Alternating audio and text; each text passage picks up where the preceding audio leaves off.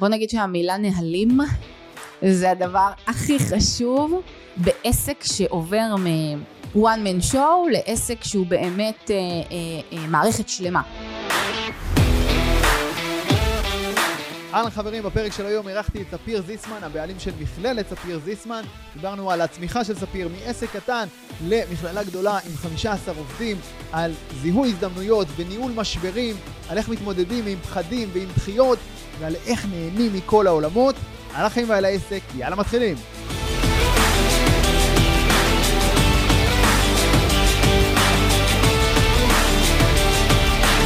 ספיר זיסמן, שלום. כיף גדול לארח אותך כאן כיף היום. להיות פה. מעולה. לטובת מי שאולי איכשהו במקרה לא מכיר, תספרי לנו ככה באיזה משפט או שניים על העסק שלך. כן, אז אה, אני ספיר זיסמן, הבעלים של מכללת ספיר זיסמן. אה, זו מכללה אה, לליווי ולימודים בעולמות של עסקים, פן מקצועי, עמידה מול קהל, שוק ההון, NLP, התפתחות אישית. אנחנו בעצם לוקחים אנשים ומובילים אותם לתוצאות בכל אחד מהתחומים האלה. אה, הבעלים של אפליקציית אקסטרבי, שזאת אפליקציה של אה, התפתחות אישית שמשלבת תכנים בהתאמה אישית עם טכנולוגיה של בינה מלאכותית. אה, קהל מאוד גדול, 300 אלף עוקבים ברשתות החברתיות, אה, נראה לי סבבה, לא? בטח, סבבה.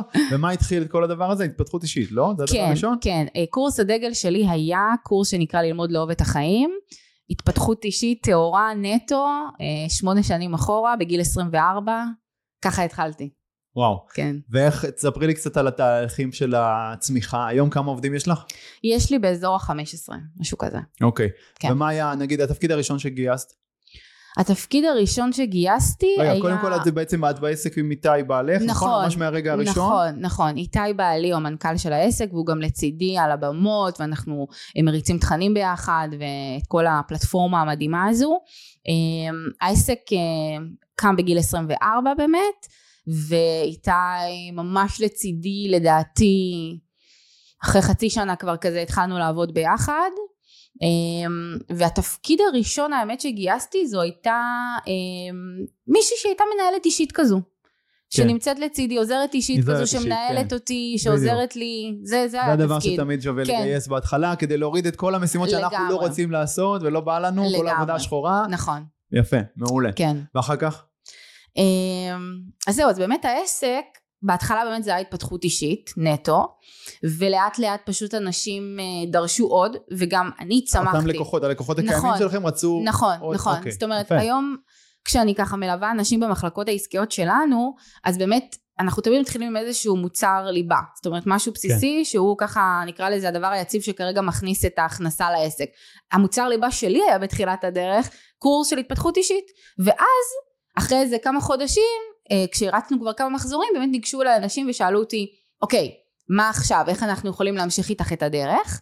בהתחלה זה היה כל מיני תהליכים של התפתחות אישית נוספים, אבל באיזושהי נקודה, בגלל שיש לנו קהל מאוד גדול והרבה עוקבים ועמוד פייסבוק עם 84 אלף עוקבים ואינסטגרם גדול, אז זה איכשהו בצורה טבעית הלך גם לנישות עסקיות. זאת אומרת, אנשים באו ושאלו אותי, איך אנחנו יכולים ללמוד ממך על יזמות ושיווק, אוקיי. ו... יפה. אז, אז זה התפתח לשם. אז זה מגיע מתוך החשיבה, אני פה ושם מזדקק. ככה כמה תובנות לחבר'ה שלנו, כן. למאזינים שלנו, אז זה מתחיל בעצם מההבנה של מה עוד אני יכול, איזה עוד דרך אני יכול להביא ללקוחות הקיימים שלי, נכון? נכון. כי זה הרבה יותר קל למכור עוד דברים לאותם לקוחות, לאותם אנשים שכבר קנו, וכבר נכון. נוצר בינינו חיבור ואמון ברמה גבוהה, מאשר להביא כל הזמן, נכון? הרבה עסקים מתמקדים רק בלהביא עוד לקוחות חדשים, עוד לקוחות חד חדשים. משמעית. רגע, תעצרו שנייה ובואו נבין מה אפשר למכור למי שכבר נמצא בפנים וכבר אוהב אותנו ומחובר אלינו. נכון.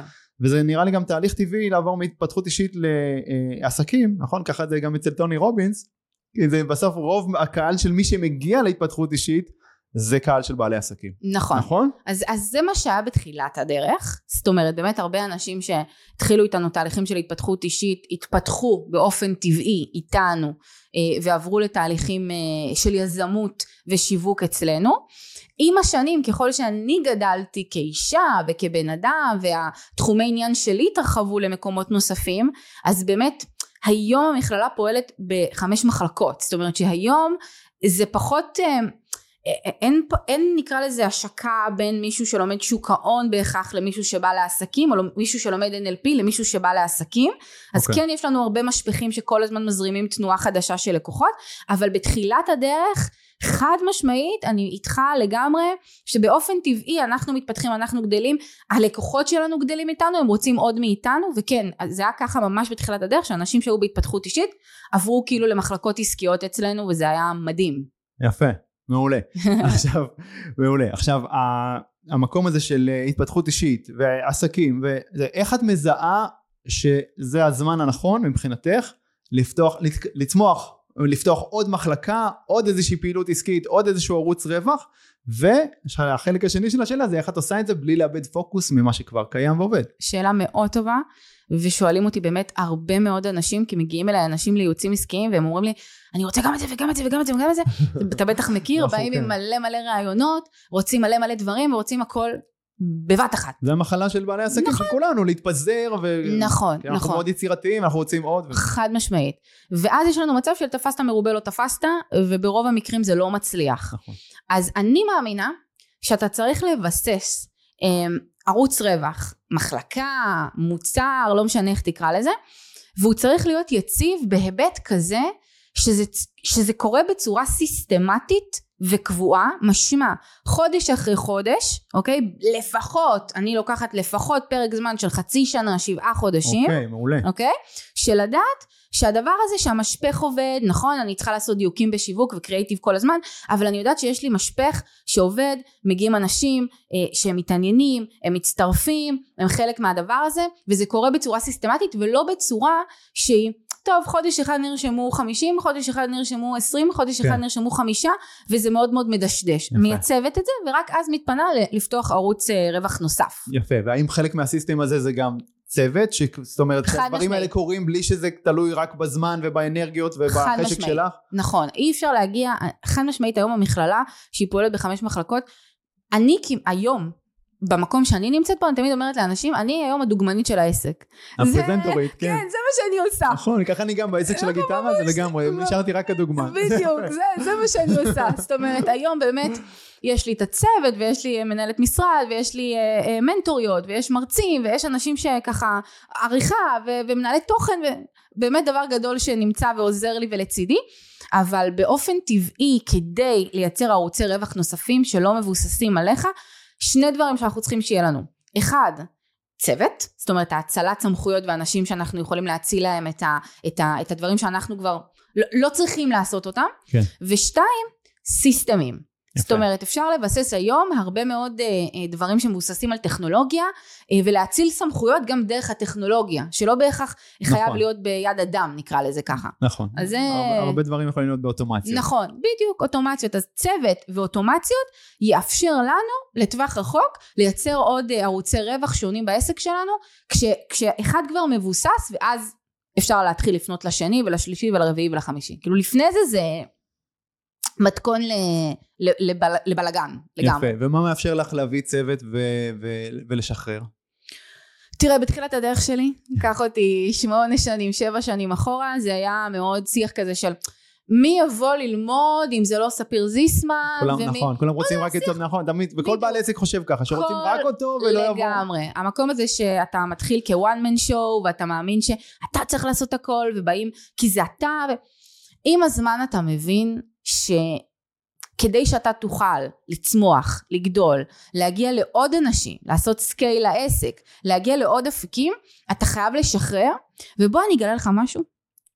אני גיליתי no. שהרבה פעמים הצוות שלי עושה עבודה הרבה יותר טובה ממני. לגמרי, כן. כאילו, הרבה יותר טובה ממני. כאילו זה ברמה של, אם אני אם אני הבן אדם הכי חכם בחדר נקרא לזה ככה אז אני בבעיה אני כל הזמן מחפשת אנשים גם בצוות שלי שיודעים דברים שאני לא יודעת בדיוק זאת אומרת שהם יכולים להביא את הערך שאני לא יודעת להביא כרגע ולעשות דברים ש, שהם יותר גדולים ממני ויותר עוצמתיים ממני ושביחד ניקח את הספינה הזו ולא מחפשת להיות הכי הכי חכמה או הכי עוצמתית להפך. אז מה זה כשאת מגייסת צוות זה מה זה לחפש אנשים עם אופי שהוא משלים אותך באיזשהו אופן? אז גיוס היום היום אני יכולה להגיד לך שזה דבר מאוד מאוד מאוד חשוב ומדויק. אם פעם הייתי אומרת טוב בוא ניקח מישהו לצוות מישהו שעבר אצלי תהליך והוא מכיר את הערך אז זה מספיק נכניס אותו למערכה ובזה זה יהיה טוב. היום אני יכולה להגיד לך שתהליך של גיוס זה אה, אומנות בפני עצמה זאת אומרת היום כדי להביא את הבן אדם הנכון יש לנו מחלקה אה, עסקית שקוראים לה סופרסטאר אנחנו מחפשים עסקים שהם סופרסטארים אבל באותה מידה שאני מגייסת סופרסטארים ללוות אותם אני גם מחפשת סופר הון אנושי של סופרסטארים כן. שאותו אני אגייס לצוות שלי מעולה. ו- וזה מבוסס על כל מיני שלבים מקדימים שאנחנו עושים וכמובן אה, אה, אה, רעיונות ו- והכשרה ו- ו- אבל בדרך כלל זה אנשים שכבר הגיעו לאיזשהו ניסיון מאוד מאוד עשיר ותוצאות מוכחות באותו תפקיד שכרגע אני מגייסת אליו. זאת אומרת אם פעם אוקיי. okay. הייתי בהכרח לוקחת אנשים שהם מאוד בתחילת הדרך ואני צריכה להשקיע בה, בהכשרה שלהם ו- ועיקר היתרון שלהם היה המוטיבציה והחלק וה, וה, מהשליחות היום אני יודעת שאני אני בעיקר מחפשת כן אנשים שיש להם שליחות שהם ומוטיבציה כבר שם, שהם כבר יודעים, ה- כן, זה, זה. חוסך לך הרבה, לגמרי, הרבה זמן והרבה לגמרי, זה, ואז, לגמרי. אבל אז זה צריך לשלם להם כמובן משכורות הרבה יותר גבוהות. אבל צריך, שווה את זה, חד לא, משמעית, לגמרי, צריך לשלם משכורות זה יותר או. שתקנה כן, את ה... את ה... נכון, בן אדם שכבר מביא את התוצאות עכשיו, או כמו שאמרת בתחילת הדרך, נכון, להשקיע במישהו שיש לו את ה mindset הנכון, את הכיוון נכון. הנכון, את המוטיבציה, ואז אתה משקיע אין לו את יותר. הניסיון, אתה, בדיוק, נכון, ואתה מגדל אותו, ואתה מרוויח מישהו שהוא אה, אולי רתום אליך לשנים, ו, אה, והרווחת אותו יחסית בזול, חד משמעית. לפחות בהתחלה. חד משמעית, כן. אוקיי. בכלל אני, אני מאמינה כזה בלפזר, זאת אומרת נגיד תפקידים מסוימים אני לא אתפשר עליהם ואני באמת אשתדל ואחפש את הטוב ביותר ותפקידים מסוימים אני גם, אני גם מבינה שיש אנשים שלפעמים הם מאוד מאוד טובים בתחומם אבל הם עוד כזה בחוסר ביטחון וצריכים את העזרה שמישהו יעזור להם לגדול אז זה מאוד תלוי איזה תפקיד אני כרגע מגייסת אליו אבל אוקיי. אם זה עסק בתחילת הדרך אני, אני אייעץ לו לבדוק איזה תפקיד הוא צריך ובהתאם לזה לראות מה היכולות הכלכליות שלו וכמו שאתה אומר לבחור אם אתה רוצה כרגע את הבן אדם עם הכי הרבה מקצוענות או בן אדם עם המון המון מוטיבציה ושליחות ולהשקיע בהכשרה שלו כן, זה יותר. כמו שקונים אוטו או דירה או משהו כזה, אתה. רואה מה התקציב שלך ומה הכי טוב שאתה יכול להביא בתקציב הספציפי הזה. נכון, בול. יפה, מעולה. עכשיו, האם יש לכם איזה, הגדרתם איזה שהם ערכי אה, ליבה לעסק או משהו כזה, שאתם מוודאים שהצוותים, האנשים שנכנסים עומדים באיזה שהם קריטריונים מסוימים? כן, בוא נגיד שהמילה נהלים זה הדבר הכי חשוב בעסק שעובר מ-one man show לעסק שהוא באמת אה, אה, אה, מערכת שלמה. זאת אומרת, אי אפשר לייצר צמיחה מעסק שאפילו עזוב נגיד בן אדם שניים שנמצאים לצידך כן. אוקיי שעובדים שלך אבל כשאתה כבר עובר לעשרה חמישה עשר ומעלה אנשים בטח. הספינה הזו אם היא לא מבוססת נהלים זה מתכון לכאוס אז היום בהיבט של כמובן יש לנו כל הזמן לאן להשתפר וככל שאתה צומח יש לך יותר חורים שאתה צריך לסתום וככה זה לא משנה כאילו איזה צמיחה אני אעשה אני יודעת שיש דברים שצריך לשפר תמיד אני אומרת נכון. לצוות שלי בכל ישיבת צוות אני יודעת שיש לנו עוד עבודה לעשות אני יודעת שיש לנו עוד מה לשפר אנחנו עובדים על זה אנחנו מדייקים את זה לא, זה חשוב להבין, האתגרים אף פעם לא נגמרים, הם נכון. רק הופכים להיות אתגרים אחרים ברמה גבוהה יותר. נכון. ממש חשוב מיומנ- להגיד את זה. מצריכים ממך כל הזמן, מאיתנו, כן? נכון. להמשיך לצמוח ולהתפתח ולהתקדם כדי לפתור את האתגרים הבאים. בדיוק. אבל נהלים,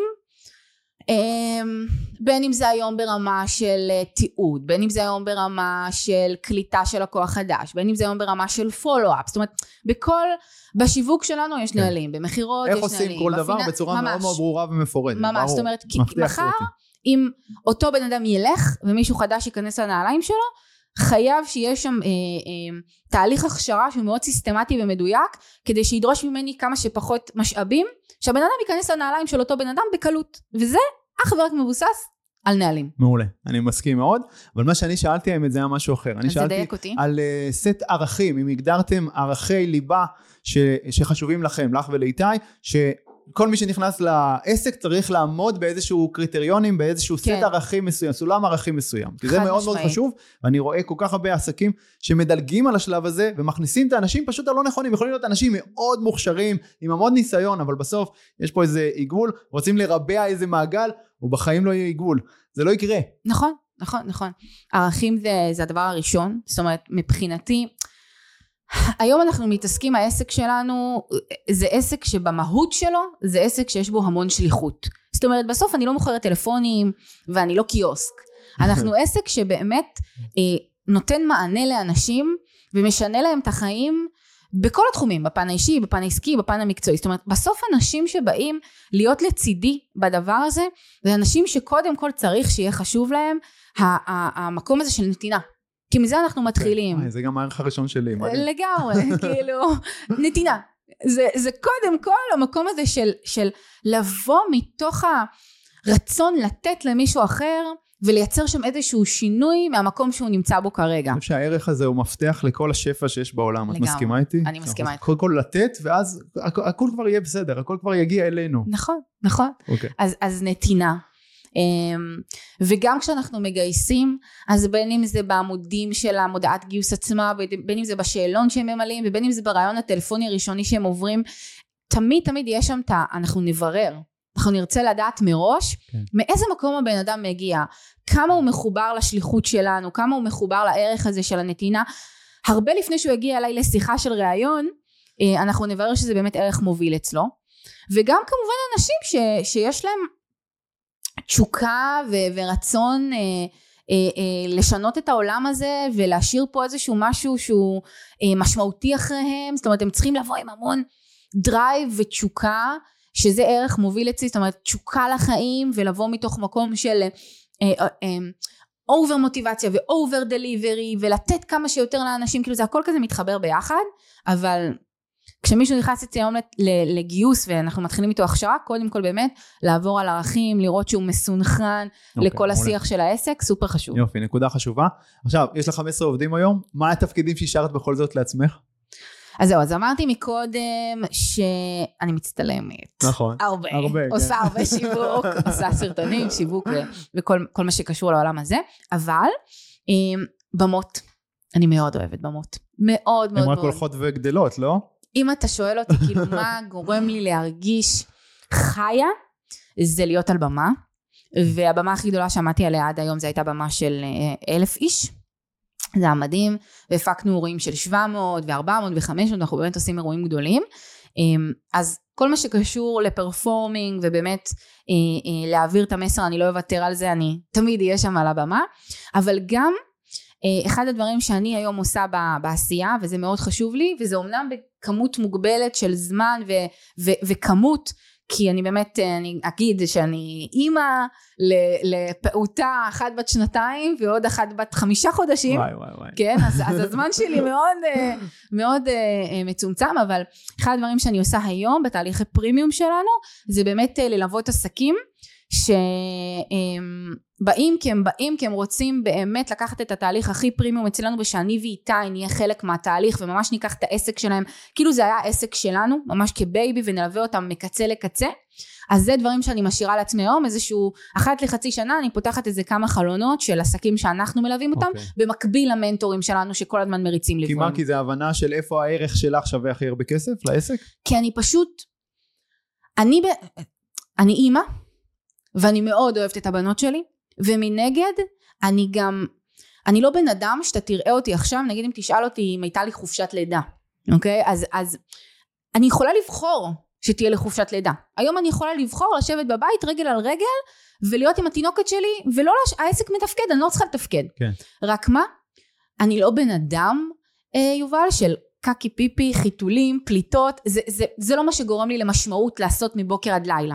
לכן חלק ממה שגורם לי למשמעות ושגורם לספיר לקום בבוקר בתשוקה זה לקחת בן אדם שבא אליי אה, סתם אני אתן לך דוגמה יועצת עסקית שבאה אליי מאמנת עסקית עם 12 אלף שקל מחזור בחודש וחלום להגיע ל-100 אלף שקל ותוך שלושה חודשים להביא אותה לעסק שמגלגל 90 אלף שקל בחודש כל חודש. זה התשוקה שלי. אין סיפוק יותר גדול מזה. מדהים!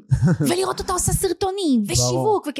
זה התשוקה שלי. אז אוקיי. אני, אני שואלת את עצמי איפה אני אתן את הערך הכי גדול בעסק היום אז, אז אני יודעת שזה שם זאת אומרת זה במחלקות העסקיות בבמות בכל מה שקשור לעמידה מול קהל יפה. ותוכן והשארת את הדברים שאת הכי טובה בהם ושאת הכי אוהבת לעשות. בול וגורמים לך לזנק מהמיטה בהתלהבות נכון. כל בוקר. אלה הדברים שאנחנו צריכים להשאיר אצלנו וכל השאר שמישהו אחר יעשה. ממש ככה ממש. מעולה. זה מתכון גם לחיים מאושרים וגם להצלחה בעסקים. נכון. עכשיו בוא נדבר רגע קצת על, ה, על החיים, ודיברנו פה, דיברת כן, על הבנות הזכרתי שלך. קצת, כן אי אפשר כן, שלא וגם קצת דיברנו על זה לפני זה, כן. ואפילו שאלתי אותך, ב- ב- כשהתכתבנו קצת לפני הפודקאסט הזה, על הטקס בוקר של הבמה, איזה טקס בוקר, אתה חי. בסרט, תינוקת בת חמישה חודשים זה נכון, כמובן לא אפשרי, נכון. וגם אני זוכר את התקופות האלה, גם לי יש ילדים צפופים, כן ואנחנו זוכרים את השנים הקשוחות האלה, איך בכל זאת, את יודעת, בכל זאת, כן. אישה שמעוררת השראה, שומרת ו- על. ו- כן, ו-NLP והתפתחות אישית וכל זה וזה, מה- מה העוגנים שלך שנותנים לך את זה בתוך הבלגן הזה עם הבנות? כן, אז קודם כל באמת אה, להיות עם שתי תינוקות שהן בהפרש של שנה וחצי, זה אומר שאני כבר שלוש שנים בהריונות, זה כאילו, קשה. אז אני, אני לגמרי, גם כששלחתי לי את השאלות מראש, אני בן אדם מאוד כנה, זאת אומרת מאוד אותנטי, אני לא מאלה שאתה תראה אותם בטיקטוק, יספרו לך על השגרת בוקר שלהם, וכאילו הכל מושלם, ואני קמה בבוקר ועושה כן, טבילה ברור. במים קרים, ויושבת ועושה הודיות ותודות, ו, ואני גם לפני הבנות, אני לא, אני לא מהמחרטטים, אני שמה את האמת בפרצוף. בתקופות האלה, שהבנות שלי הן מאוד קטנות, ספציפית נגיד בחודשים הראשונים האלה שהן לא ישנות, אה, אמה, הקטנה כן. שלנו לא ישנה, פשוט לא ישנה, נורא נורא קשה.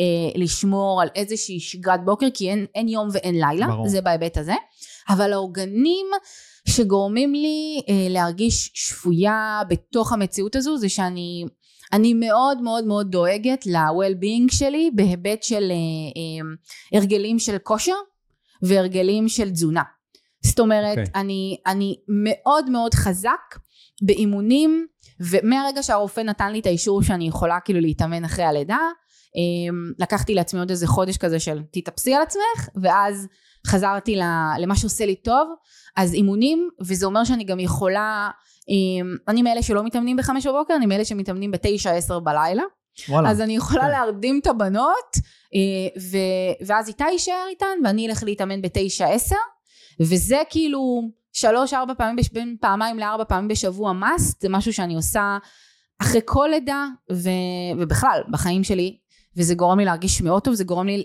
ממש נותן לי אה, שפיות לתוך ההרדמות הקשות ולתוך האין שינה ובתחילת היום יש לך איזשהו הרגל שמכניס אותך ליום בסבבה? כאילו אחרי, לא יודע, אחרי לילה שלא ישנתי. אחרי לילה שלא ישנת, כן, בדיוק, כן. כשאת מצליחה להתחיל את היום שלך, אמ, יום עבודה.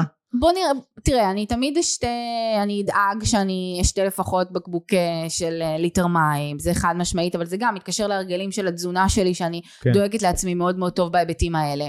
אמ, מאוד מאוד משתדלת לפקס את המוח בדברים, כאילו לא לברוח ישר לטלפון, או לראות אה, דבר ראשון את כל הוואטסאפים, או מה קורה באינסטגרם. לא כי- להישאב פנימה. בדיוק, אז אני לא רגע, אצא מזה. שנייה להבין מה חשוב לנו, לפני לגמרי. שאנחנו מבינים מה אחרים רוצים מאיתנו. ממש ככה. נכון? כאילו ממש לה- להתכנס רגע עם עצמי ולשאול את עצמי מה הדבר הכי חשוב לי היום? מה חשוב לי להשיג היום שהוא יהיה נקרא לזה הפרטו שלי ולא סתם אה, להתפזר לדברים שהם לא חשובים שלא יביאו לי את התוצאות שאני רוצה. מעולה. בגלל שהזמן שלי מאוד מוגבל אז, אז אני כל הזמן צריכה להשקיע בפעולות שבאמת יניבו תוצאה.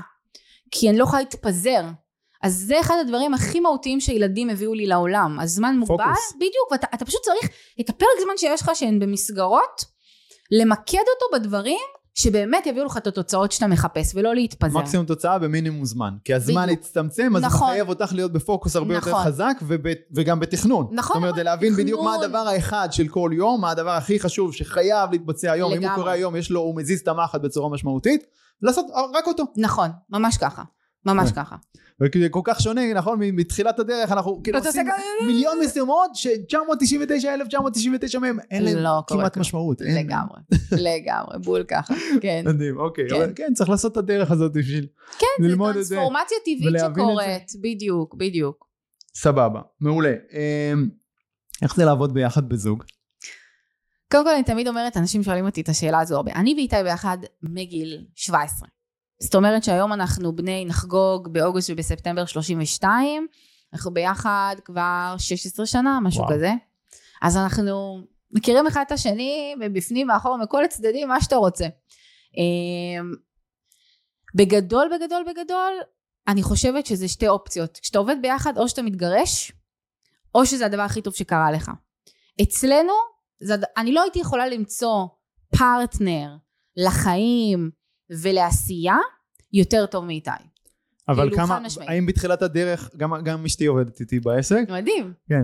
אבל שם אצלנו יש לה תפקידים מאוד מאוד ברורים ומוגדרים, כאילו החלוקת אחריות בינינו מאוד מאוד אה, ברורה, כן. אבל בשנים הראשונות היה לנו המון זליגות של העסק לחיים האישיים, והמון פעמים הייתי מדבר אליה כמו עובדת שלי בסיטואציה הזאת שם הייתה, והייתה עונה לי כמו אשתי. כן. או, ב, ב- או בערב זה היה גולש לנו לשיחות ובמריבות וכאלה וזה עד שהבנו עם השנים איך לייצר גם את ההפרדה הזאת וגם את, ה, אוקיי, את ההבנה של הסיטואציה איך זה, איך זה אצלכם כאילו בהתחלה נכון זה מייצר קצת. מתחים בהתחלה? אתה מכניס המון אה, את העסק הביתה. אמרת או להתגרש או שזה הדבר משמעית, זה, נכון. כן, אני יכול אתה. מכניס, אתה מכניס המון את העסק הביתה בהתחלה, כי הגבולות מטשטשים. בדיוק אה, וגם אני חושבת שמה שעוזר לנו להצליח ביחד בעשייה זה שיש לנו הבנה מאוד ברורה מה כל אחד עושה. זאת אומרת הדברים שאיתי טוב בהם והדברים שספיר טובה בהם ואנחנו מאוד משתדלים לא להתערב אחד לשני בתפקידים אנחנו כן מתייעצים וכן תמיד נשמע את, ה, את, ה, את הדעה ואת הערך שיש לצד השני לתת אבל מאוד ברור לנו מה הגבולות של איתי ומה הגבולות שלי ו, וזה לדעתי אחד הדברים המהותיים שעזרו לנו לנהל את העסק בצורה טובה יותר במקום ששנינו נעשה את אותם הדברים כל הזמן כן. אין סיבה ומעבר לזה אני לא אשקר ואגיד לך שאנחנו לא המון המון המון מדברים גם על העסק גם בזמנים החופשיים שלנו בבית כן, רק אממה אני מתייחסת לזה כאילו זה השליחות שלנו זה, זה כאילו החיים שלנו זה לא זה לא עבודה זה לא אני קמה לעבודה נכון. ואני חוזרת בחמש מהעבודה זה החלום. זה, זה המהות שלי. זה החיים, כן. כן לגמרי. אנחנו מדברים בינינו על הכנס הבא שנעשה, ועל הספר ועל הפרויקט, ואנחנו מדליקים אחד את השני, ואנחנו מתרגשים, ואנחנו גם ביחד בדברים שפחות עובדים, ותומכים אחד בשני, ואני חייבת להגיד לך, כי יש לי לא מעט קולגות וחברים שהם גם מאוד מצליחים בתחומם, ואני רואה שהם... הם לא לבד, אבל אתה כאילו בטופ לבד. ואני אומרת, איזה כן, כיף. כן, שהבן זוג לא יכול להבין אותך, כן, כי הוא כן, בכלל עובד בהייטק, נכון, או שכיר כאילו לא מבין ולא... מה אתה עובר. כן. ואני תמיד אומרת, ואני ואיתי אומרים אחד לשני, איזה כיף שיש לנו אחד את השני, נכון. בטוב ובלא טוב כדי להיות שם. נכון, גם אני נורא מרגיש את זה עם נועה אשתי. זה מאוד חזק, לדעתי. כמה איתי שונה ממך? וואו. גם אני ונועה מאוד שונים אחד מהשנייה, נכון, זה איזשהו מבטיח כזה שמשלימים אחד את השני, וזה גם בבית וגם בעסק. נכון. זה אולי חלק ממה ש... נכון? זה גם אצלכם? יש, כן, בול. אני ואיתי, כל מי שמכיר אותנו, אנחנו הפכים ברמה של ההפכים הכי גדולים שיכולים להיות. איתי מאוד מים, מאוד רגוע, מאוד מחושב, אקסלים, הוא היה מתכנת מגיל עשר, כאילו, okay, אוקיי, כזה, אנליטי. מאוד okay. אוקיי. אנליטי, אני מאוד אש ואנשים וחשמל וחיבוקים וכאילו, ומאוד מאוד בן אדם של, של בני אדם ועשייה בפועל, אנחנו כאילו מאוד uh, משלימים אחד את השני וזה טוב, זאת אומרת אם היה מישהו עוד אש כזה לידי, כנראה שהיינו מתגרשים. אז זה בדיוק האיזון הזה שצריך כדי לבנות משהו בעיניי שהוא... יפה, דיברנו קודם על צוות, על גיוסים, על זה, אז יש עניין של סולם ערכים שהוא צריך להיות דומה וזהה, דווקא בעניין של האופי צריך אנשים שישלימו אותנו נכון, בכל מיני מקומות. נכון. אז יש לנו את השותף הזה בבית שגם ככה משלים אותנו בהמון דברים, גם בבית, אז גם בעסק זה יכול לעבוד טוב. לגמרי. אני אגיד לך יותר מזה, היום במחלקה העסקית שלנו, יש לנו את מחלקת עסקים שזה המנטוריות מלוות לאורך השנה על בסיס התהליכים וכל הסיסטומים שלנו ויש את המחלקה של הסופרסטאר שזה אני ואיתי לוקחים חלק עם המנטוריות רק איך זה מתקשר למה שאנחנו מדברים עליו שכל אחת מהמנטוריות שלנו גייסנו אותה מראש עם אנרגיה שונה למה? Hmm.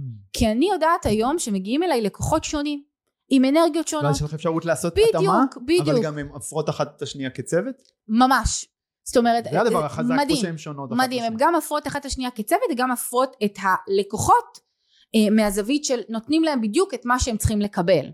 וזה משהו שאנחנו זיהינו שהוא מאוד חזק כי יש לקוחה שהיא מאוד באמת רגשית וצריכה לא מישהו אנליטי אלא מישהו שיכיל אותה אז, אז, אז יש את אותו מענה שאפשר לתת כמישהי שהיא כזו אז בדיוק כשם שאנחנו משלימים אחד את השני בשותפות ראיתי שזה גם משהו שהוא חשוב מול הלקוחות שלנו עצמם וגם כמובן בצוות עצמו שכל אחד מביא אנרגיה שונה וזה תורם מאוד להוואי של, של החברה. מדהים. זה... נחזור שנייה, אני אשאר עוד רגע עם איתי בשנייה אחת. אה, באהבה. איפה הרגשתם שה... אה, שהעסק קצת פוגע לכם בבית או בזוגיות או בחיים האישיים או משהו כזה, או איפה את הרגשת את זה? אמ, תראה, אני חוזרת למה שאמרתי מקודם, לפעמים הגבולות מטשטשים, ולפעמים... היה משהו, היה איזה נקודה ספציפית שאת זוכרת שזה ממש כזה, אמרת רגע רגע, יש פה משהו שצריך רגע לעצור ו- ולפתור אותו? מה, בינינו? בקטע של העסק שנכנס לחיים האישיים או מפריע לחיים האישיים או מתערבב שם ו...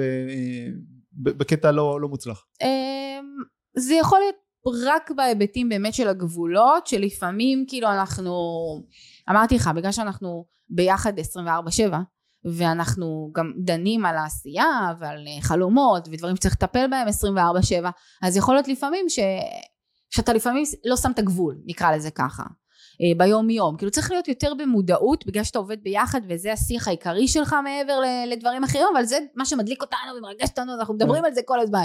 אז, אז יכול להיות מצב שזה ש, שצריך להיות רגע שאתה צריך להגיד די כאילו אוקיי. okay. רגע, אנחנו עכשיו, עכשיו עם הבנות, רגע, עכשיו אנחנו, אז, אז נגיד עכשיו אחד הדברים שהכנסתי לעצמי בשנתיים האחרונות, זה באמת להיות בתשומת לב, שמהרגע שהבנות חוזרות הביתה, אה, אמא עוד בבית, כן, אבל נגיד עלמה, ומהרגע שאני איתן בפול פאוור, אז אני ואיתי לא מדברים על עשייה, ואנחנו רק איתן, וטלפונים סגורים, זאת אומרת כל מה שאפשר כדי להיות okay. אוקיי. במאה אחוז פוקוס, אחרת גם, אין גבול. יפה, זה אומר שגם בבית mm-hmm. יש סיסטם. נכון, נכון. לא נותנים לדברים לקרות באופן חופשי, כי זה מתכון לבלגן נכון. ולחוסר אושר נכון. באופן מסוים, כי אנחנו נגררים אחרי אירועים, נכון? אנחנו, הרעיון זה לעצב את החיים שלנו, נכון? ופעילויות, לעצב אותם כמו שאנחנו רוצים מבחינה אידיאלית, אז רק צריך לש... כן, לשמור על זה גבולות, ולעקוב. לשים גבולות וסיסטמים ולדעת איפה אתה מאפשר לעצמך ואיפה לא ו- ו- ולנהל את ה...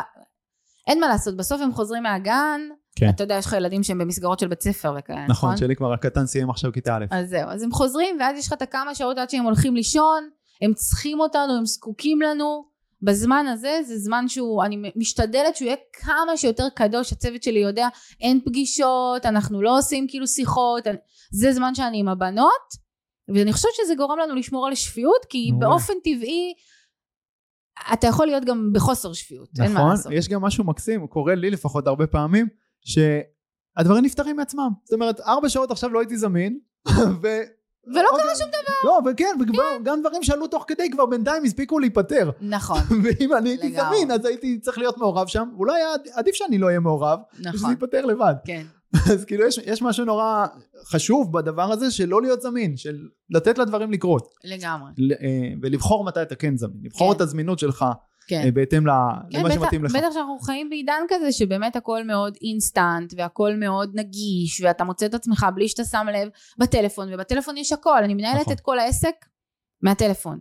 אה, אחד הדברים שהיו תמיד קשים לצוות שלי זה שאני מנהלת הכל בטלפון ואני צריכה, והכל קורה במחשב, זאת אומרת יש לנו מערכות של CRM ודברים שמתועדים וצריך לתעד שם הכל אבל, אבל אתה קורא, הכל קורה בטלפון, ואתה נגיש, ואתה זמין, וצריך לדעת מתי לשים את הגבול הזה, ו- ולהתכנס לדברים שהם חשובים, אה, אם לא יותר אפילו ממה שאתה עושה, שזה הילדים שלך. אז... אה... בדיוק, להבין מה באמת חשוב בחיים, מה באמת מקור האושר. לגמרי. ואיפה אתה שמת באמת נכון, את הפוקוס נכון, ואת כן, הזמן שלך. נכון, זה הרגעים שבהם הם לא, לא חוזרים, ואני לא אומרת את זה כקלישאה. זאת אומרת, החיבור שלנו לעולמות של ההתפתחות האישית, בא ממקומות כואבים, לפחות אצלי, אני, אני ואיתה אמרתי לך, אנחנו ביחד הרבה מאוד שנים, ואבא של איתי, כשהיינו צעירים, כשרק התחלנו, בגיל 24 תעשייה, הוא נפטר מדום לב. בן אדם שהיה בריא, אה, היה כמו אבא שני שלי, בכל זאת אנחנו ביחד מגיל 16-17. כן, ברור. ו- וכאילו, אצלי, עבורי זו הייתה פעם ראשונה שאני חוויתי אובדן של מישהו שהוא מאוד מאוד קרוב. והיה לי חרדות מאוד קשות, והיה לי תקופה מאוד קשה, משם גם התגלגלתי לעשות את מה שאני עושה, כי חיפשתי משמעות, כי אמרתי לעצמי, רגע, הנה בן אדם שהיה בריא, עד לפני רגע עשה ספורט, היה בטיול בתאילנד, הכל, הכל בסדר, ופתאום הוא לא פה יותר.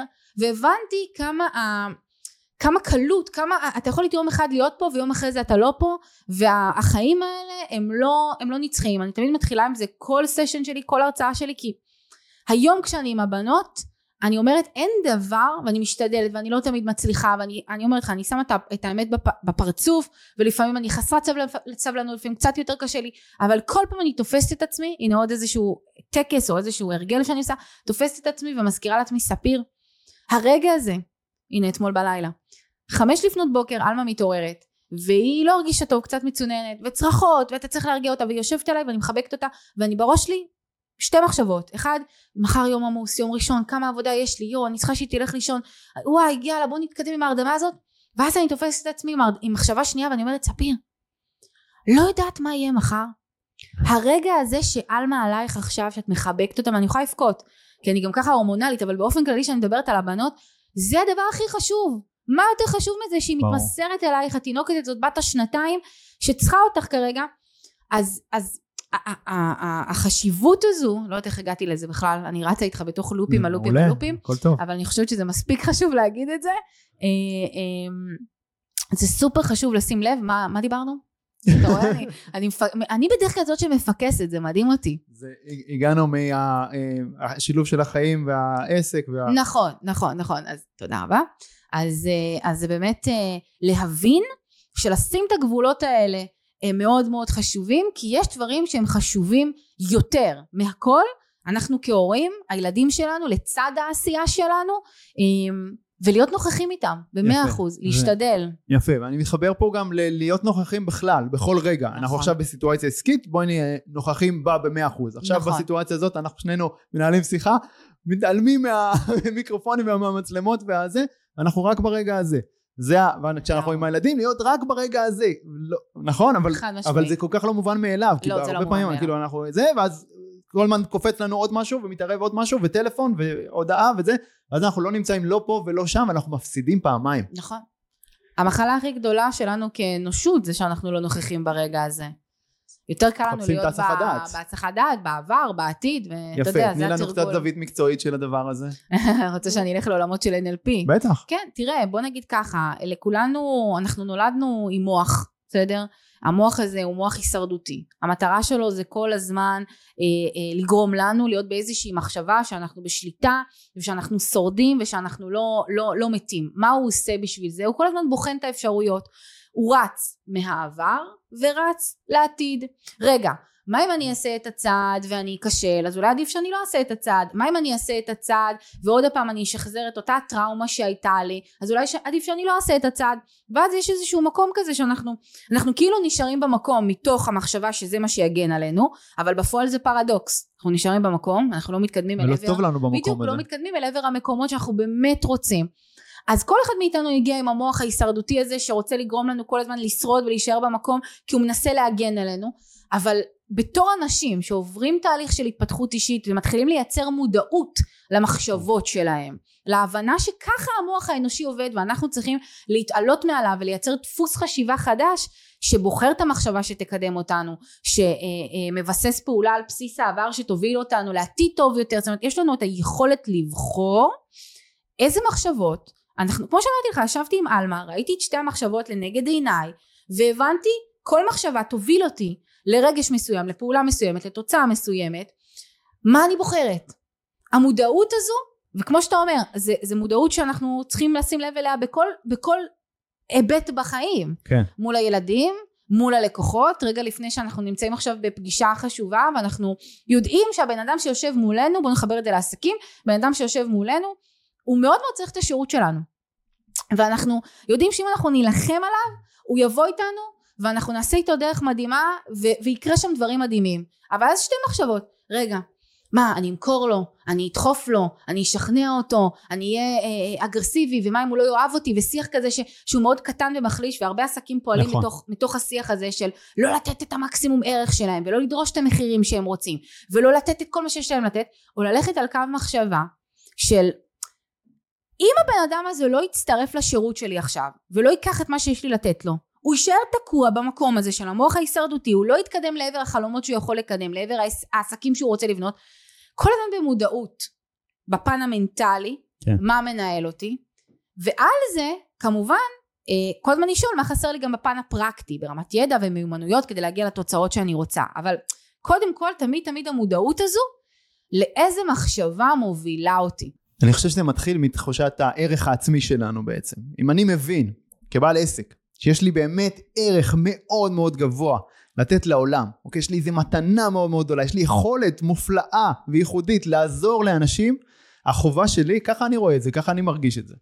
החובה שלי היא לעזור לכמה שיותר אנשים. נכון. לתת את הערך שלי לכמה שיותר אנשים. ואז זה עוזר לי לבוא למקום הזה שאנשים נורא מפחדים ממנו, של מכירות ושיווק, נכון. בצורה הרבה יותר משוחררת וקלה.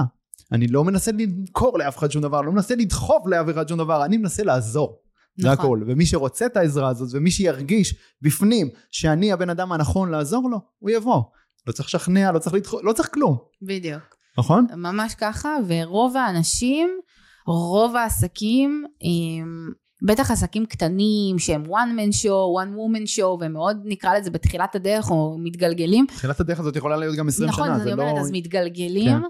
כי באמת מגיעים אלינו לפעמים הרבה אנשים שהם לא בתחילת הדרך, אבל... זה mindset, זה, לא, זה לא זמן. אז, אז, אז כאילו, אתה, אתה קודם כל אומר להם, אם אני עכשיו לוקחת אותך לתהליך של ליווי, אנחנו נעבוד על כמה דברים. קודם כל, לפני הכל, אנחנו נעבוד על ה mindset העסקי יפה. שלך. mindset, מה, מה, מה, מה קורה שם? אחרת שום דבר אחר לא יקרה. נכון. התוצאות שלנו היום בחיים בכל תחום הם שיקוף יש, ישיר לצורת החשיבה שלנו בכל תחום. לגמרי. אז בטח בעסקים צריך לעבוד שם על תחושת הערך הזו, על, ה, על, ה, על המקום הזה שיש לי מה לתת ומגיע לי לקבל את מה שאני מקבל או, בעבור השירותים שלי. יפה, מגיע ואני לי, יודע נכון. שזה שווה ואני יודע שהבן אדם הזה ייקח את מה שיש לי לתת ויעשה עם זה פי מאה יותר, אז זה תמיד קודם כל עבודה שהיא קורית ברובד של- המנטלי. זה גם עניין של יחסים עם כסף, לא, דיברת על המון. מגיע לי, זה כבר המון, ממש עניין של נכון, יחסים עם נכון, כסף. נכון, נכון. ורק על זה אנחנו משלימים להם את מה שחסר בהיבט של הבאמת מיומנויות וידע ומשפחים ומכירות ופיננסים ומשפטי ושיווק וכו' וכו' וכו' וכו', אבל זה תמיד תמיד תמיד יתחיל מהשיח המנטלי. אה, ואנשים לא מבינים את זה שהם הרבה שנים תקועים במקום כן כי חסר להם ידע ומיומנויות חד משמעית כן. אבל גם חסר להם הבנה לאיך המוח שלהם וצורת החשיבה שלהם תוקעת אותם במקום שהם נמצאים בו נשארים כרגע. עם- עם הפחד, נכון? נכון. פחד מכישלון, פחד מדחייה. פ- יותר- יש הרבה כן. סוגים של פחדים. אני יכולה להגיד לך, מגיעים אליי אנשים שהייתה לי מישהי שהגיעה, היא עשתה דוקטורט, אתה כאילו אומר, 20 שנה היא בתחום, הכי טובה שיש, בבמה המקצועית, אבל בקושי מגלגלת 7,000-8,000 שקל בחודש מהקליניקה שלה. עכשיו אתה מסתכל ואתה אומר, הנה מנגד, בחור צעיר עשה אצלי NLP, הגיע למחלקה של עסקים לליווי עסקי, תוך ארבעה חודשים הבאנו אותו לעסק שמגלגל 30 אלף שקל, 40 אלף שקל, 50 אלף שקל, אז אתה שואל את עצמך, מה ההבדל בין אותה אחת שעשתה דוקטורט בפן המקצועי כאילו פי מאה יותר מאותו בחור שעשה רק תעודה של NLP ועדיין זו מגרדת בקושי 7,000 שקל בחודש וזה עושה 40 אלף שקל בחודש. מה ההבדל? קודם כל זה מתחיל ב, ב, בתפיסה המנטלית. וכשאנחנו מדברים על מנטלי באמת יש לזה הרבה רבדים כי באמת יש את הפחדים כמו שתיארת מקודם המחשבות זה, זה מתחבר להרבה יש כאלה שלא נעים להם להצטלם ויש כאלה שלא נעים להם לדרוש את המחיר שהם רוצים לדרוש ויש כאלה שלא מאמינים בעצמם מספיק וכן יש לי מה לתת או אין לי מה לתת ויש כאלה מה אם אני אעשה את זה ואני אכשל זאת אומרת יש זהו, הרבה אבל זה הכל, כל מה שאמרת עכשיו מבחינתי מתחבר לפחד נכון. מכישלון. כי אם אני לא אעשה כלום, אז לפחות לא קיבלתי את הלא, לא קיבלתי את הדחייה, אני יכול לחיות בסרט שאולי זה היה עובד, ואני נשאר עם ה... נכון יש אנשים מתאהבים קצת באולי הזה. הפחד הגבוה יותר הזה של כן שלא יאהבו אותי אז אם שאני אני, אהיה אוקיי, כישלון. אז עכשיו בוא ניתן משהו פרקטי כרגע למאזינים שלנו, אם הם עכשיו מאזינים לנו ומרגישים שאוקיי, אולי באמת יש להם איזה פחד כזה שעוצר אותם, מה, מה השלבים, איך הם פותרים את זה? תראה, אני אתן לך את התשובה שלי בשני רבדים. הרובד הראשון הוא באמת פתרון בפן המנטלי. לכל בחירה שלנו שאנחנו עושים, יש מחיר. אוקיי? אני תמיד מסתכלת על המחיר של הצד השני. אם אני אשאר במקום, אוקיי? ממש אני רוצה שהם ישאלו את עצמם שנייה. מחיר של חוסר העשייה. מחיר של חוסר העשייה. יפה. ממש ככה. גם לא לעשות, זה בחירה. נכון, נכון, נכון, נכון. זאת אומרת, אני נותן לפחד מכישלון, או שלא יאהבו אותי, או שאני לא אהיה מספיק טוב, לא משנה, לנהל אותי, אני נשאר במקום, אני מגן על עצמי so called, מלעשות טעויות, מלהתקדם, מלהיפגע, רק אממה, המחיר הגדול יותר שאני משלם לטווח רחוק, זה מחיר של חרטה. של חיים עם חרטה, זה מחיר של חוסר הגשמה, של חוסר מימוש, ואני יכולה להגיד שאני ראיתי בחיים שלי, אמ, יש לי שני סבים, אוקיי. שאחד הוא בריא גופנית, הוא מאובחן בשנים האחרונות עם דימנציה, וגם זה הגיע מתוך, בהסתכלות שלי בוודאות, מתוך שיח מנטלי מאוד מאוד אה, קשה שהיה לו כל הזמן בינו לבין עצמו, שהוא מה? שהוא שיח של אם הייתי יכול לחזור אחורה ולעשות את הדברים אחרת. כל, כל, כל הזמן שיח של החמצה, של רצון לשנות. של חרטה. בדיוק. עכשיו מנגד זה יש לי סבא שהוא כן מאובחן עם בעיות בריאותיות אבל השיח המנטלי שלו והבן אדם הכי שמח בעולם ועבר שואה וכאילו מה שאתה רוצה והכי שמח בעולם והכי בשיח של החיים וממצה אותם עד תום והוא וסבתא שלי הם כאילו אתה רואה אותם כאילו הם עכשיו בני 16 והם בני 80 פלוס והם... איזה כיף. אז, אז אתה רואה שני מצבים ובשני המצבים האלה אתה מבין ואגב ממחקרים שעשו וזה משהו שהוא כאילו ידוע בני אדם, רוב בני האדם, 95% מהאנשים בכדור הארץ הזה ביום האחרון של החיים שלהם הסתכלו ואחד מהרגשות הכי מובהקים שהם ירגישו יהיה רגש של חרטה. אז כשמישהו בא אליי ושואל אותי ומתלבט איתי על המחיר של לעשות את הפעולה, אני קודם כל אגיד לו יש מחיר של אי עשיית הפעולה. יפה. גם כשאנחנו לא מקבלים החלטה, זה בעצם קיבלנו החלטה, קיבלנו החלטה שלילית, לא לעשות. בדיוק. ויש לזה מחיר מאוד מאוד כבד, נכון. שאנחנו לא מספיק מודעים אליו, נכון, ובעצם, כמו שאת אומרת, אנחנו בדרך כלל גם מתחרטים יותר, על הרבה יותר, על הדברים שלא עשינו, מאשר על הדברים שעשינו, גם אם נכשלנו בהם. בדיוק, נכון? ואני בדיוק. בטוח גם את וגם אני עשינו, ונכשלנו לא מעט פעמים. נכון. אנחנו, כמה פעמים יוצא לך להתחרט כזה על מה שעשית? זה, זה חלק מהדרך פשוט, נכון? זה בדיוק. משהו שהיה הכרחי כדי ללמוד עוד משהו ולהתקדם לשלב הבא. נכון. אז עדיף להתחרט על משהו שעשית, מאשר לא להתחרט על משהו שלא עשית ושאתה לא יכול לשנות. יפה. אז זה בהיבט המנטלי. בהיבט הפרקטי, אני באמת באמת מציעה באהבה ובחום לכל בעל עסק ובכלל אנשים שהם רוצים לעשות משהו משמעותי בעולם הזה והם לא מצליחים, זה פשוט לא לנסות לעשות את הדברים לבד. הנה, יובל יושב פה, ספיר יושבת פה, יש כמונו עוד הרבה אנשים אחרים שאתם יכולים להיעזר בהם. לא לעשות את הדברים לבד. אני היום בחיים שלי, בכל תחום, אני לא עושה את הדברים לבד. לא מנסה לעשות את הדברים לבד. זאת אומרת, אני, אני מבינה שלבקש עזרה לא הופך יפה. אותי לחלשה, ולקנות את אלא- העזרה הזאת, כן. חד משמעית. ואני קונה היום עזרה בהכל. כי זה מקצר את הדרך בצורה משמעותית, זה חוסך לך המון המון זמן. בדיוק. זה המשאב הרבה יותר יקר מכסף. זאת אומרת, זה ה-state of mind, ולפעמים אנשים מסתכלים עליי ואומרים לי, רגע, מה את צריכה את המטפלת הזאת, או מה את צריכה את המשק בית הזה, או מה את צריכה את זאתי שתעשה ככה, או ההוא שיעשה ככה. אני משלמת עשרות אלפי שקלים בשביל לקבל עזרה לעסקים שלנו, עשרות אלפי שקלים בפן של הבית כדי לקבל עזרה, כדי שלי יהיה עוד זמן לעשות טוב בעולם הזה. אנשים צריכים להבין שעזרה זה מאנשים שכבר עשו את זה והגיעו למקומות שהם רוצים זה הדבר שיוביל אותם בסוף מעבר לכלים המנטליים להשיג את התוצאות שהם רוצים יפה. ו- וזה סופר חשוב כי אנשים לא מבינים את זה והם לצערי הולכים ומוצאים כסף על, על הוצאות שלא מניבות שום דבר עוד חופשה עוד אוטו עוד סיגריות עוד בגדים עוד דבר כזה או אחר שלא מניב לך שום דבר מאשר לקחת את הכסף הזה וכשאני לפעמים אנשים אומרים לי אוקיי ספיר אז אולי עכשיו יש לך את היכולת. כשאני התחלתי לא היה לי את היכולת להשקיע בלבקש עזרה כלכלית. טסתי בגיל 24 לריצ'רד בנדלר דוקטור ריצ'רד בנדלר שהוא ממציא NLP כן. כל טיסה כזאת ולימודים וזה עלתה לנו איתי היה אצלו ארבע פעמים בלונדון אני הייתי אצלו פעמיים בלונדון כל טיסה כזאת 40 אלף שקל רק תחשב כמה זה עלה לנו במשק בית. כשטסתי פעם ראשונה הייתי בת 24 בלי שקל. אף אחד לא ידע על זה. הלכתי לקחתי הלוואה מהבנק של 40 אלף שקל ילדה בת 24 שאף אחד ההורים שלי לא ידעו אף אחד לא ידע על זה איתי היה היחידי שידע על זה מה נתן לך את האומץ, את הדרייב? בדיוק להבין זה היה הרגע אחרי שאיבדנו את אבא של איתי וזה בדיוק מתחבר לכל המקום הזה של החרטה בדיוק להבין שהחיים האלה הם זמניים קיבלתי אותם במתנה נועדתי לעשות פה משהו שהוא משמעותי ובשביל לעשות את זה אני צריכה ללמוד מהטובים ביותר יפה. ו- ואני אטוס עד קצה העולם כדי ללמוד את זה מהטובים ביותר אז, אז לשלם מחירים לפעמים אתה עושה את זה כשאין לך מאיפה להביא את הכסף הזה יפה, אבל כבר ידעת, כשנסעת לדוקטור אה, ריצ'רד בנדלר, ידעת כבר שאת הולכת ללמד NLP אחר כך והתפתחות אישית? בוא או שעשית נגיד את זה קודם כל בשביל עצמך ו... בוא נגיד שכשטסתי אליו עשיתי אמ, קצת כזה קליניקה של אחד על אחד, כי למדתי אוקיי. גם NLP בארץ, אז אוקיי. קצת אחד על אחד, וקצת אה, סדנאות קטנות כאלה ש, שהתחילו עם עשרה אנשים ושנים עשר אנשים, ידעתי שההשקעה הזו במישהו חיצוני הולכת להיות המקפצה שלי ללהביא תעשייה יפה. לעשרות אלפי, לעשרות אלפי שקלים קדימה, ואני יכולה להגיד לך שתוך, מהרגע שחזרתי, תוך חודשיים, החזרתי את ה-40 אלף שקל האלה פי כמה וכמה, וזה לא היה קורה אם לא הייתי לוקחת את אותה, את אותה. הלוואה באותם ימים. מדהים, מעולה. כן. אז דוגמה מעולה. עכשיו דיברנו על, גם על כישלונות ועל דברים שפחות אה, עבדו ועל דברים שלמדנו מהם. אני רוצה שתיקחי אותי רגע לאיזשהו משבר אה, משמעותי ב, ב, בדרך הזאת, ב, בעסק נגיד, ונראה, נ- נזקק ממנו קצת תובנות ונראה מה אנחנו לומדים ממנו. תראה, באופן כללי אני רוצה לשים את האמת בפרצוף לכולם כל הזמן ולהגיד להם שגם בעסקים שרצים שנים ו- ומסתכלים ואומרים רגע והיא ממלאת עולמות ו- ו- ולקוחות וכו' כל הזמן יש כישלונות. כל הזמן יש כישלונות. זה יכול להיות כישלונות קטנים של מהלך שיווקי שציפית שיעבוד והוא לא עובד.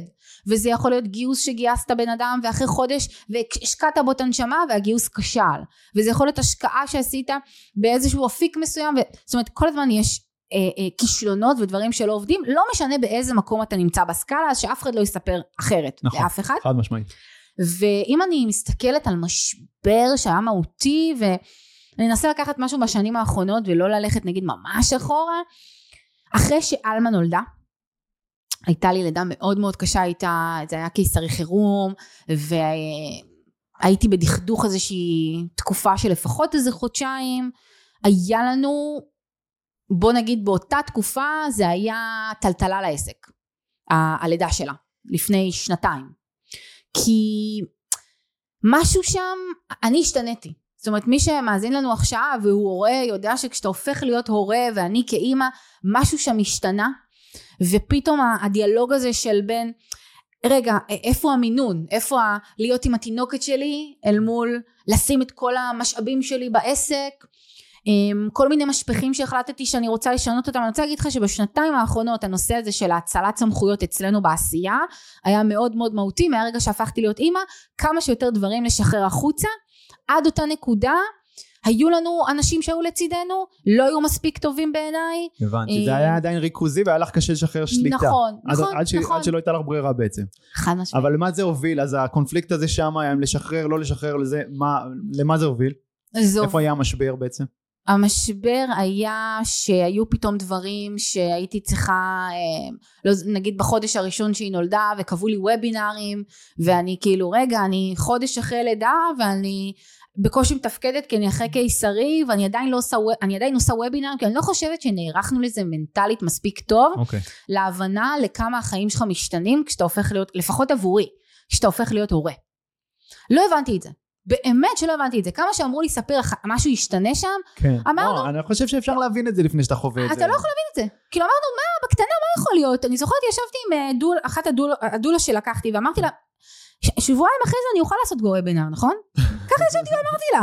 והיא אמרה לי, אני לא חושבת שכדאי שתתכנני וובינרים לשבועיים אחרי זה, אבל אמרתי לי, איתי, שים שים, מה יהיה יכול להיות? מה, הכל יהיה בסדר. כן. הכל יהיה בסדר. הייתה לי כאפה מצלצלת, שהבנתי שלא. לא. לא יכולתי לעשות את הוובינר. זה לא היה לא מנטלית, לא נפשית, גם אני, אני הייתי אחרי לידה מאוד קשה. כן. באותם ימים. אז הייתה שם נקודת שבירה, שפתאום דברים משתנים, ויש לך עוד אחריות, ויש לך משהו קטן כזה שאתה צריך לדאוג לו, ולהיות שם גם בשבילו, וסדרי העדיפויות משתנים, נכון. ואז היינו צריכים לשנות את ה... ופוקוס משתנה. נכון, ואז היינו צריכים לשנות את, ה, את, ה, את הצורה שבה העסק בנוי. ממרחב שבו באמת אמ, אני הייתי המון המון המון המון המון על הבמות, היום אני יכולה לבחור מתי אני באמת רוצה להיות על הבמות, מבלי שזה יבוא על חשבון דברים אחרים בחיים שלי שהם חשובים. יש לך גם אנשים אחרים היום שעומדים על במות ולא את ולא איתי? חד משמעית. על במות גדולות? שעושים הדרכות ללקוחות, במות גדולות לא, אוקיי. כי שם עוד קשה לי לשחרר. זהו, זה זה המקום האחרון חד ש- משמעית, כי זה אוקיי. באמת גם המקום שאני לא רוצה לשחרר, זאת אומרת זה, זה כאילו, רובינס עדיין שם. בדיוק, זה, זה, שבועיים זה אה, המקום, אצלו. כן. כן, אתה כן. נוסע ללונדון? כן. מדהים. אז אה, כן, אה, היינו ב Business Mastery, גם בלונדון, מדהים. אה, אז זה מקום כאילו שאני לא רוצה לשחרר, אבל אירועים גדולים קורים אחת לתקופה, זה לא משהו שאנחנו עושים היום כמו פעם, פעם כל חודש, הייתי בת 25, שהייתי כל חודש עושה אירועים של 200-300 איש. היום אני מאוד משתדלת, כמו שאמרנו לאורך כל הפרק הזה, הזמן שלי מוקצב, אני, הוא, הוא, הוא חשוב לי, אני רוצה להשקיע אותו בעוד דברים, אני יודעת איך, איך לסדר אותו נכון, כן. אז היום כן, גם uh, הצוות שלי נמצא על במות והדרכות שאנחנו עושים, ו... זאת אומרת, זה הנקודת שבירה שהבנתי שאני צריכה, משהו בחיים שלי משתנה, וככה גם העסק משתנה, והזמן שלי משתנה, ובגלל זה ללידה של אמה, כבר הגענו מאוד מאוד חכמים. זאת אומרת, עכשיו ב- בשנתיים האלה, מאז שאלמה נולדה, ומהרגע שהבנתי שאני בהיריון נוסף, כבר ידענו שהדבר הזה לא, י... לא יטלטל את הספינה בשום צורה. ובאמת, ברוך השם, אני יכולה להגיד לך שמהרגע שהיא נולדה, גם הגענו לפריצות דרך עסקיות של מאות אלפי שקלים, כאילו ש... שזה פשוט כי המערכת הייתה בנויה נכון. אז זה דיוקים שקורים רק ממשברים. יפה, מעולה. אז, אז החוכמה, אני, אם אני מזקק פה משהו, אז זה, זה להבין באמת מתוך המשבר או מתוך הכישלון, להבין, ללמוד, לבנות את זה אחרת, נכון יותר, ואז בפעמים הבאות כבר אנחנו מוכנים. בדיוק. לגמרי, ממש ככה, ממש סבבה. ככה, כן. מעולה. אנחנו מתקרבים לאט לאט לסיום הרעיון הזה, נורא כיף לי לדבר איתך. גם לי. אני אשאל אותך כמה שאלות ככה אה, לקראת סיום. כן. תני לי המלצות על שלושה ספרים, אה, את את אוהבת לקרוא? בטח, אתה תקשיב, אתה יודע אוקיי. כמה ספרים יש לנו בבית? אז אה, על שלושה ספרים של עסקים או התפתחות אישית או משהו כזה שתכי... תראה, קודם כל אני חושבת שספר must לכל בן אדם, ובטח שמעת את זה מאוד מרואיינים שלך פה בפודקאסט, זה חשוב והתעשר, סבבה. של נפוליאון היל. קלאסיקה, ברור. כן, אני חושבת שמשם מתחילים. זאת אומרת, כל בעל. עסק היום, בפן המנטלי, אמ, אה, חייב, חייב, חייב, חייב, חייב לקחת את מסכים. הדבר הזה ולהכניס את זה עמוק עמוק לתת המודע שלו כדי, כדי שהוא יצליח לייצר דברים גדולים בעולם הזה. אמ, אחד הספרים שלי אישית מאוד מאוד שינו את החיים. אני חושבת שאנשים לא מבינים את העומק של הספר הזה, זה אבא עשיר אבא אני של רוברט קיוסקי, אבל לגמרי. אחד הדברים שגרמו לי להבין שאני, איפה אני רוצה להיות בסקאלה של מהמעבר הזה של שכיר לעד למקום הזה שאתה נהיה בעל חברות ובאמת משקיע ולקח אותי כמה רמות בעולמות של ההשקעות שלי ושל איתי גם בעולמות של נדל"ן וגם בעולמות של שוק ההון אבל אבא עשיר אבא אני פגז. ואיזה עוד ספר? וואי יש הרבה. יש הרבה ספרים טובים. אחד. כן אני יודעת זה קשה עכשיו את צריכה להביא משהו אבל קצת יותר מפתיע ומקורי כאילו. נכון, הלכתי על שהם ממש קלאסיים. הלכתי על, הלכתי על הקלאסים, אבל באמת היו Game מפתיע. Changers ברור, ברור, לא, בשבילי. אין ספק לגבי החשיבות שלהם. אמ, עוד אחד, כשהדברים מתפרקים, של פמה צ'ודרון. אני מקווה שאני מ- עומדת אוקיי, נכון הנה, את זה ה- לא שמעתי אף פעם, את השם יאללה. משפחה שלה. יורד כן, לקינדל. כן, כן. סבבה. שם זה ספר שקראתי בתקופות קשות, כשדברים התפרקו. באמת, כמו... ככה ש- קוראים לו? כשדברים כן, מתפרקים? כשדברים כן, מתפרקים. אוקיי. וזה זה החזיר אותי לאיזה מקום של, אה, של בלנס ושל אה, שפיות מנטלית וחד משמעית. זה, סבבה. רגע, כן. הזכרת השקעות עכשיו בהקשר של אבא עשיר אבא אני, אמרת שיש לכם בעצם גם זרוע שאתם מלמדים השקעות היום גם. יש? לנו היום? אה, כן, יש לנו במח, במכללה, יש לנו מחלקה של לימודים של השקעות, שוק ההון? שוק ההון, השקעות ערך ספציפית. אוקיי. כן. זאת אומרת, משהו נישתי כן, מאוד ניש- ממוקד ספציפי, בתוך נישתי, העולם זה העצום השקעות יותר הזה של ה- סולידיות, כן, לטווח רחוק, אוקיי. אה, פחות אה. מסחר, יותר השקעות זה? ארוכות. מאוד. בשנים האחרונות אני הבנתי שאתה יודע, לפעמים נשים מאוד מפחדות להיכנס למקומות האלה. זאת אומרת, אחת הסיבות שאני נגיד הקמתי את הפודקאסט שלי, אישה השראה, זה, ודיברנו על זה ככה בתחילת הפרק שלך, כן. זה באמת אה, להביא נשים שעושות דברים משמעותיים בכל העולמות. וההחלטה שלי להביא את העולם של ההשקעות למכללה, זה מתוך ההבנה שלי, זה ש... פיננסים ובכלל עולמות עסקיים ונדל"ן והשקעות כשעצמן זה לא מילה גסה לנשים. ולפעמים נשים נמנעות מלהיכנס וואלה, לשם. אוקיי.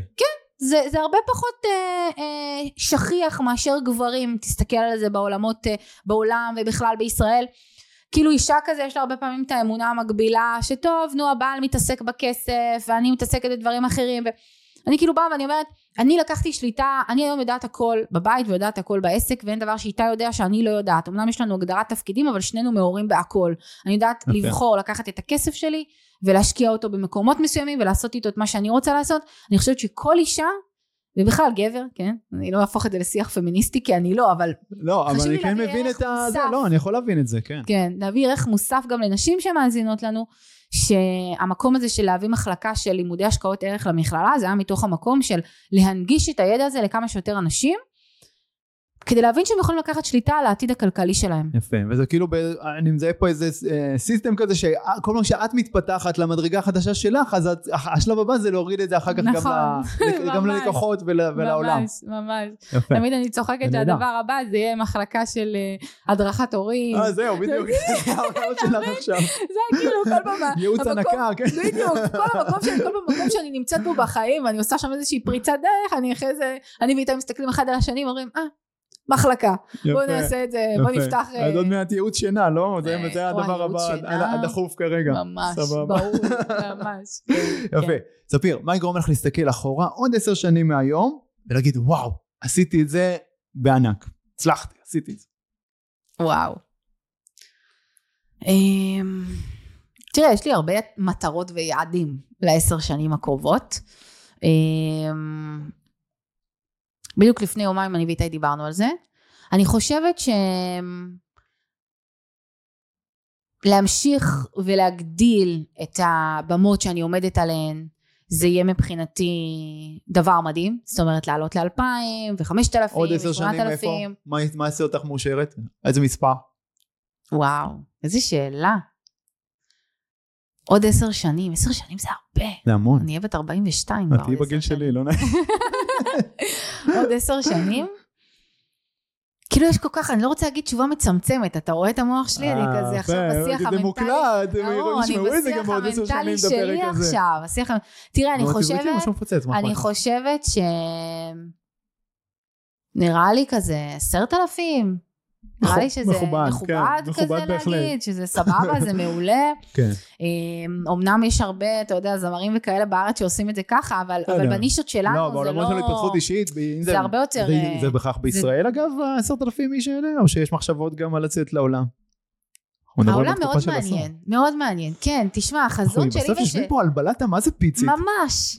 כאילו החזון בסוף שלי ושל איתי זה לקחת אה, את העשייה ולהפוך אותה לסטארט-אפ ולעשות אקזיט ולעשות דברים אוקיי. באמת באמת גדולים. יש לנו את האפליקציה של אקסטרבי שהיא משלבת כן. בינה מלאכותית, אז לקחת את הדבר הזה, עד היום זה היה בהון עצמי שלנו, לגייס אליו כסף, כאילו, יש לנו דברים גדולים בראש, אז כן, נראה לי, נראה לי לקחת את זה לסקיילים כאלה, זה יהיה, זה יהיה פגז מבחינתי. יאללה, נשמע טוב. שאלה אחרונה, נעשה הפוך. אני מחזיר אותך אחורה כן. בזמן. עצה אחת, אחת, שהיית נותנת לספיר, לא, לא ממש של תחילת הדרך, לספיר הזאת של גיל 24 אחרי שהיא חוזרת מריצ'רד בנדלר כן. ומוכנה לצמיחה, או אפילו מגייסת את העוזרת האישית הראשונה וכאילו בתחילת הצמיחה. כן. מה את אומרת לה? אני אומרת לה... ש... יש לי כמה, יש לי כמה דברים. את יכולה, בסדר, את יכולה יותר ממך. קודם כל אני אומרת לה ש... שהיא מסוגלת. זאת אומרת שלא תפחד או תצמצם את מה שהיא חושבת שאפשרי עבורה, ושהיא תותחית על ואש ותמרות עשן והיא יכולה לעשות דברים ענקיים ושתלך על זה ביג טיים, זה בהיבט המנטלי. ובפן הפרקטי, ואני באמת מאמינה בזה ואני אומרת את זה בכל מרחב שיש לי, לקחת עוד עזרה כל הזמן מאנשים שייתנו לי עוד קיצורי דרך.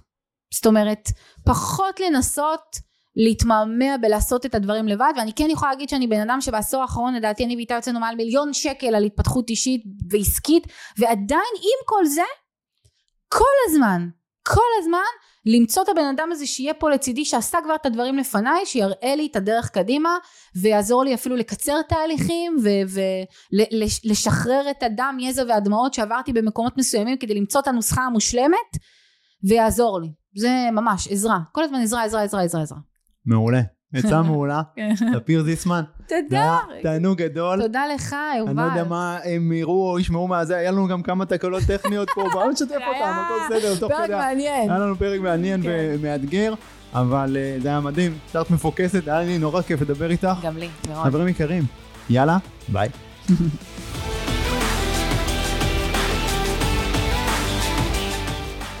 אוקיי חברים, מקווה שנהניתם מהפרק וקיבלתם ערך. אם קיבלתם ערך, לא לשכוח לדרג את הפודקאסט הזה בחמישה כוכבים בפלטפורמה שבה אתם מאזינים כרגע.